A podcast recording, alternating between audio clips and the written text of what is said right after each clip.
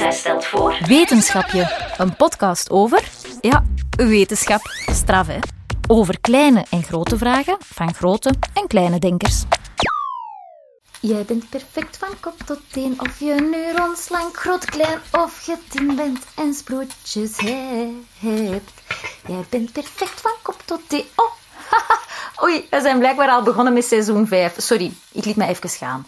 Ja, ik zing terwijl ik kook. Maar dus, wetenschapje, seizoen 5. Hallo iedereen, ik ben Leen en ik ben mijn lievelingseten aan het maken. Dat gaat super lekker worden. Wat is jouw lievelingseten? Mijn lievelingseten is pannenkoek. Frietjes. Chocola. Een biggie-burger. Ik neem altijd curryworst. Suikerspin. Kaaskraketten. Chinees. Als ik moest kiezen tussen chips of chocola, kies ik Pasta pesto. Eitjes. chips. En macaroni.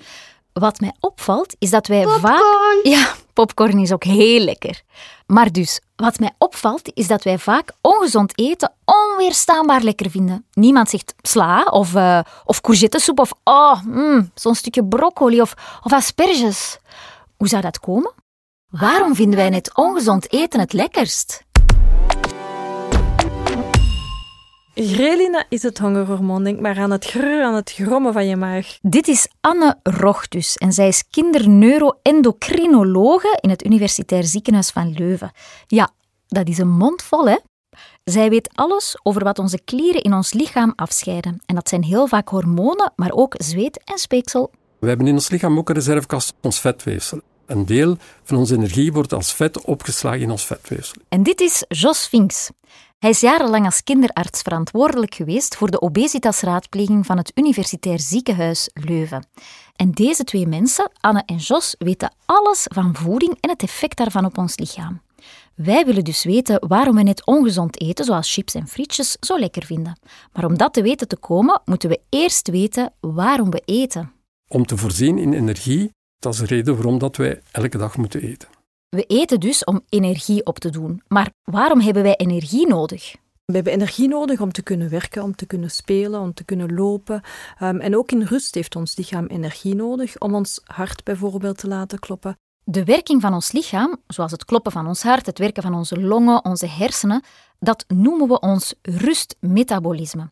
Dat is dus alles wat verder gebeurt in ons lichaam, ook als we slapen. En 60 tot 70 procent van alle energie die we innemen door te eten, wordt verbruikt door ons rustmetabolisme.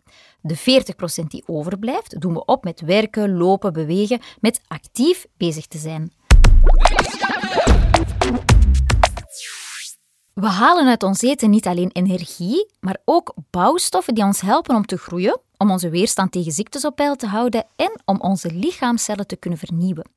Maakt het dan uit wat we eten? Het is uiteraard belangrijk om, om gezond te eten, omdat van gezonde voeding krijg je energie, word je fit, heb je de nodige bouwstoffen. Van ongezonde voeding krijg je dat niet. In gezonde voeding zitten voedingsstoffen. Leen, Ja? ja, ik heb iets gemaakt. Mag ik daarop zitten? Ah, echt? Ja, laat maar horen. Oké. Eet. Eet meer. Nog meer. Sla op een beetje van sla. Ja, eet. Sla la la sla. Eet meer. Sla la la sla. Want er is altijd wel een gaatje voor een gezond slaatje. Een reclamespotje voor gezond eten, dat is leuk. En niet alleen sla is gezond, alle groenten en fruit zijn gezond. Ik ga daar later nog meer uitleg over geven. In die gezonde voeding zitten voedingsstoffen. En de belangrijkste voedingsstoffen zijn koolhydraten, eiwitten en vetten. Uit die voedingsstoffen haalt ons lichaam energie en bouwstoffen. En die worden, als je voeding eet, opgeknipt in heel veel kleine stukjes. Ehm, De koolhydraten worden gesplitst in allemaal korte suikers, glucose. De eiwitten worden gesplitst in allemaal aminozuren. En de vetten zijn eigenlijk hele lange ketens van vetten. Die worden ook geknipt in allemaal kleine, kortere vetten. Die dan worden ingebouwd om eigenlijk andere stofjes in ons lichaam te maken. Dat knippen moet je natuurlijk niet letterlijk nemen. Hè. Er zitten niet echt scharen in onze buik die onze patatjes in stukjes knippen. Maar tijdens onze vertering wordt ons eten in heel erg kleine stukjes gemalen. Dat begint al in onze mond tijdens het kauwen, maar ook in onze maag en darmen wordt dat eten tot heel erg kleine fijne stukjes gemalen. Zo klein dat ze door onze darmwand in ons bloed kunnen worden opgenomen. En ons bloed transporteert die voedingsstoffen naar alle cellen in ons lichaam. In ons midden van onze cellen zitten kleine fabriekjes, dat zijn de mitochondriën. En die mitochondriën die verwerken die stofjes, zijn dus energiefabriekjes. En bij die verwerking van die stoffen komt energie vrij. Ik sta hier in zo'n mitochondrion en het is hier ja, lekker warm, want bij het verwerken van die voedingsstoffen komt er dus ook warmte vrij. Oh, kijk, er komen net een aantal voedingsstoffen toe. En als ik het goed zie, dan... Ja, het is glucose, dat zijn verknipte koolhydraten. En er zitten ook aminozuren bij. Hieruit haalt ons lijf energie, maar ook bouwstoffen om nieuwe lichaamcellen aan te maken. Het ziet er hier heel erg ingewikkeld uit allemaal. Oei, maar dat was voorlopig precies de laatste lading voedingsstoffen. Wat als er geen voedingsstoffen meer binnenkomen? Wat gebeurt er als we niet eten? Dan gaat onze weerstand verzwakken en gaan we gemakkelijk ziek worden. Als we te weinig energie innemen, dan gaan we vermageren en niet groeien. Hè? Kortom, zonder eten worden we ziek en gaan we uiteindelijk dood. We halen uit ons eten energie en bouwstoffen om ons lichaam te laten draaien. Hoeveel energie er in ons eten zit, wordt uitgedrukt in calorieën. 100 gram sla zijn 15 calorieën. Maar 100 gram praline, dat zijn eigenlijk 535 calorieën. Hoe meer vetten en suikers een product bevat, hoe meer energie het kan leveren en dus ook hoe hoger het aantal calorieën. 100 gram chocolade bevat meer calorieën dan 100 gram appel. En 100 gram boter bevat meer calorieën dan 100 gram kalkoenfilet. Oké, we doen een klein quizje. Ik noem twee voedingsmiddelen en jullie zeggen diegene met de minste calorieën. Hier gaan we. Bram, zet jij even het uh, quizmuziekje op? Yes, there we go. 100 gram yoghurt of 100 gram pudding? 100 gram kaas of 100 gram kip? 1 liter melk of 1 liter cola? 100 gram rijst of 100 gram frietjes? Voilà, dat was de korte quiz. Aan het einde van de aflevering zeg ik de juiste antwoorden. Nu, niet iedereen heeft evenveel energie nodig. Niet iedereen moet evenveel calorieën binnenspelen op een dag. Energie die je nodig hebt, of de calorie die je nodig hebt, verschilt eigenlijk van geslacht, verschilt in leeftijd. En ook van hoeveel je op een dag beweegt. Dat is superbelangrijk. Een volwassen vrouw die matig beweegt, heeft gemiddeld 2000 calorieën nodig. En een kind van 8 jaar? Ik denk dat het bij een kinderen van 8 jaar rond de 1400 calorieën is ongeveer. Ik heb eens uitgerekend wat er zoal 1400 calorieën bevat. En 1400 calorieën zijn 15 appels, of 10 boterhammen met Nutella, of 5 koffiekoeken, of 175 asperges. Leen, Ja, ik heb een gedichtje gemaakt. een gedichtje. Ja, mag ik het opzetten? Zeker. Asperges zijn gezond, echt waar. Asperges maak je heel snel klaar. Eet er wel tien of maar een paar. Asperges zijn heel lekker, maar je pipi ruikt wel wat raar.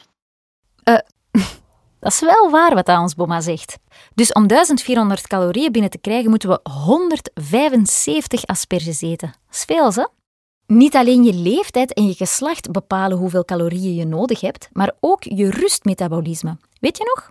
Dat wat je verbruikt in rust om je hart, je hersenen, je lichaam te laten werken. En ook dat is bij iedereen anders. Iemand met veel spieren bijvoorbeeld zal meer verbruiken in rust dan iemand met veel vet. Want spieren in rust hebben meer energie nodig dan vet.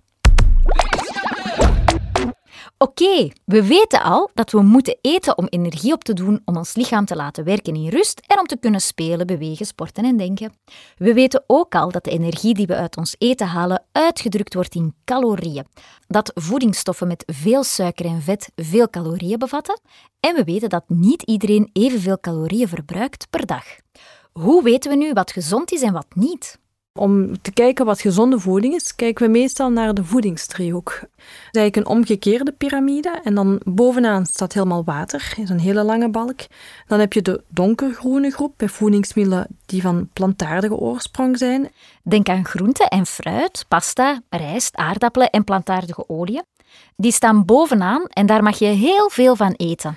Daaronder staan de lichtgroene groep, dus voedingsmiddelen die van dieren komen, maar die ook nog wel goed zijn voor de gezondheid.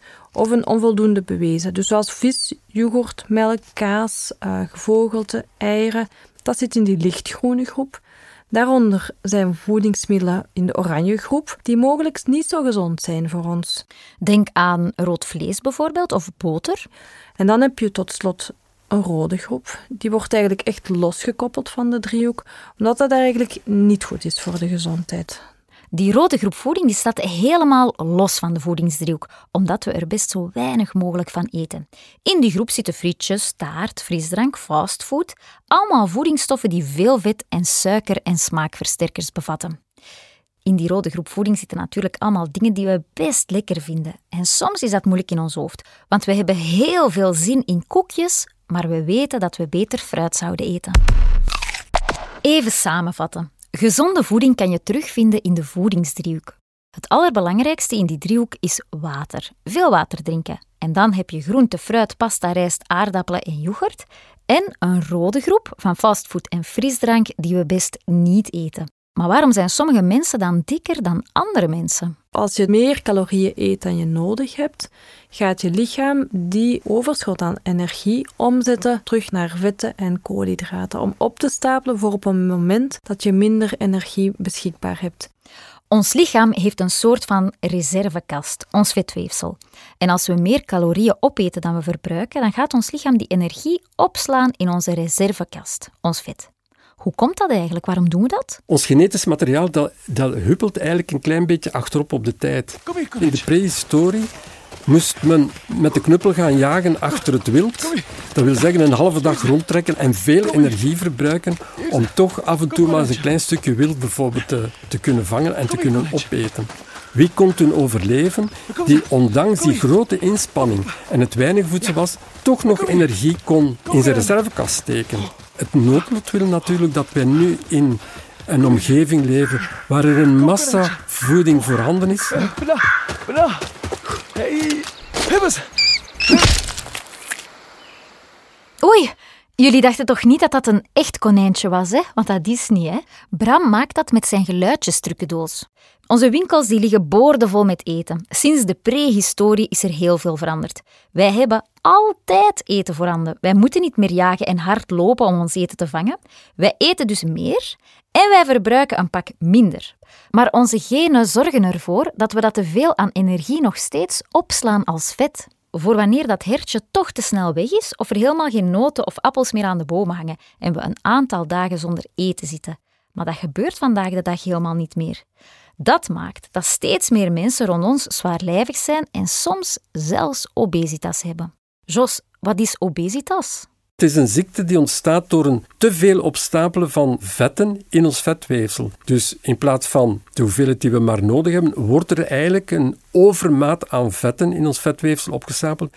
En in die mate dat dat eigenlijk gezondheidsrisico's met zich meebrengt. Je hebt het goed gehoord. Obesitas is een ziekte. En welke gevolgen heeft die ziekte? De lijst is eindeloos. Hè. De meest gekende zijn natuurlijk het ontstaan van suikerziekte en het ontstaan van een hoge bloeddruk. Die beide kunnen aanleiding geven tot hart- en bloedvaten lijden, dus hartinfarcten, herseninfarcten. Je hebt leververvetting, je lever gaat minder goed werken.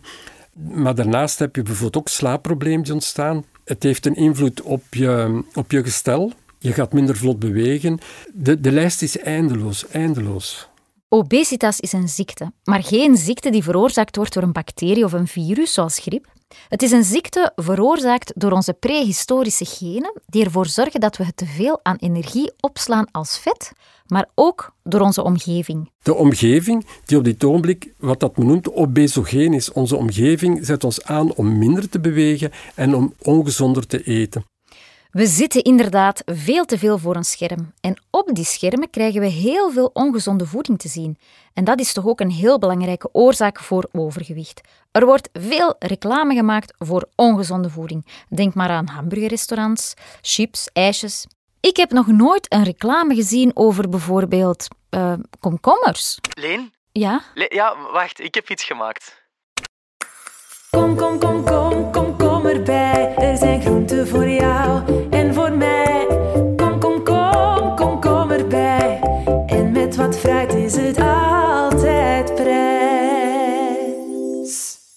fruit en groenten nu voor een gezond lijf later. Meer info op komkommer.com. Maar eindelijk een spot over komkommers. Hoe toevallig is dat? En? Werkt het al? Heb je al zin in komkommers?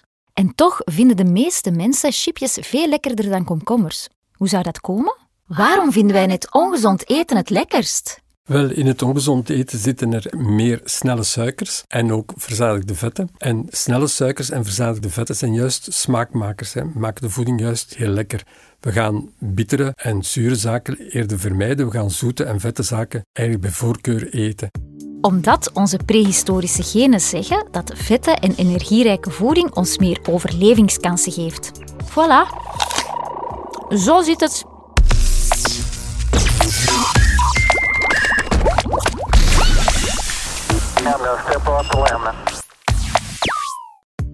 Zit jij al langer met een borrelende vraag?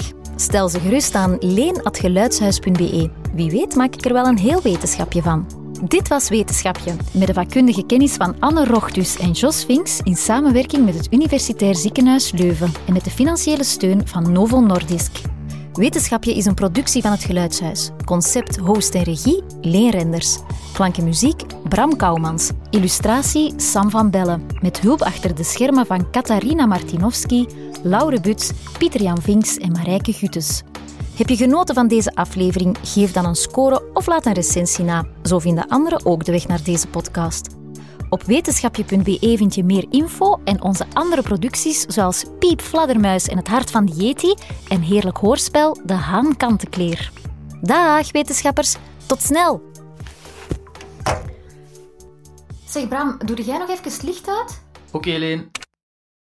Oei, nu staan we hier in het donker en jij moet die antwoorden van die quiz nog geven. Ah ja, wacht even. Hè. Dat is uh, yoghurt, kip, melk en rijst natuurlijk. Ha, ik wist het. Zeg, trouwens, Leen, wat was dat eigenlijk, uw lievelingseten? Frietjes? Goh, dat ga ik niet vertellen hoor. Dat komen we misschien volgende aflevering te weten.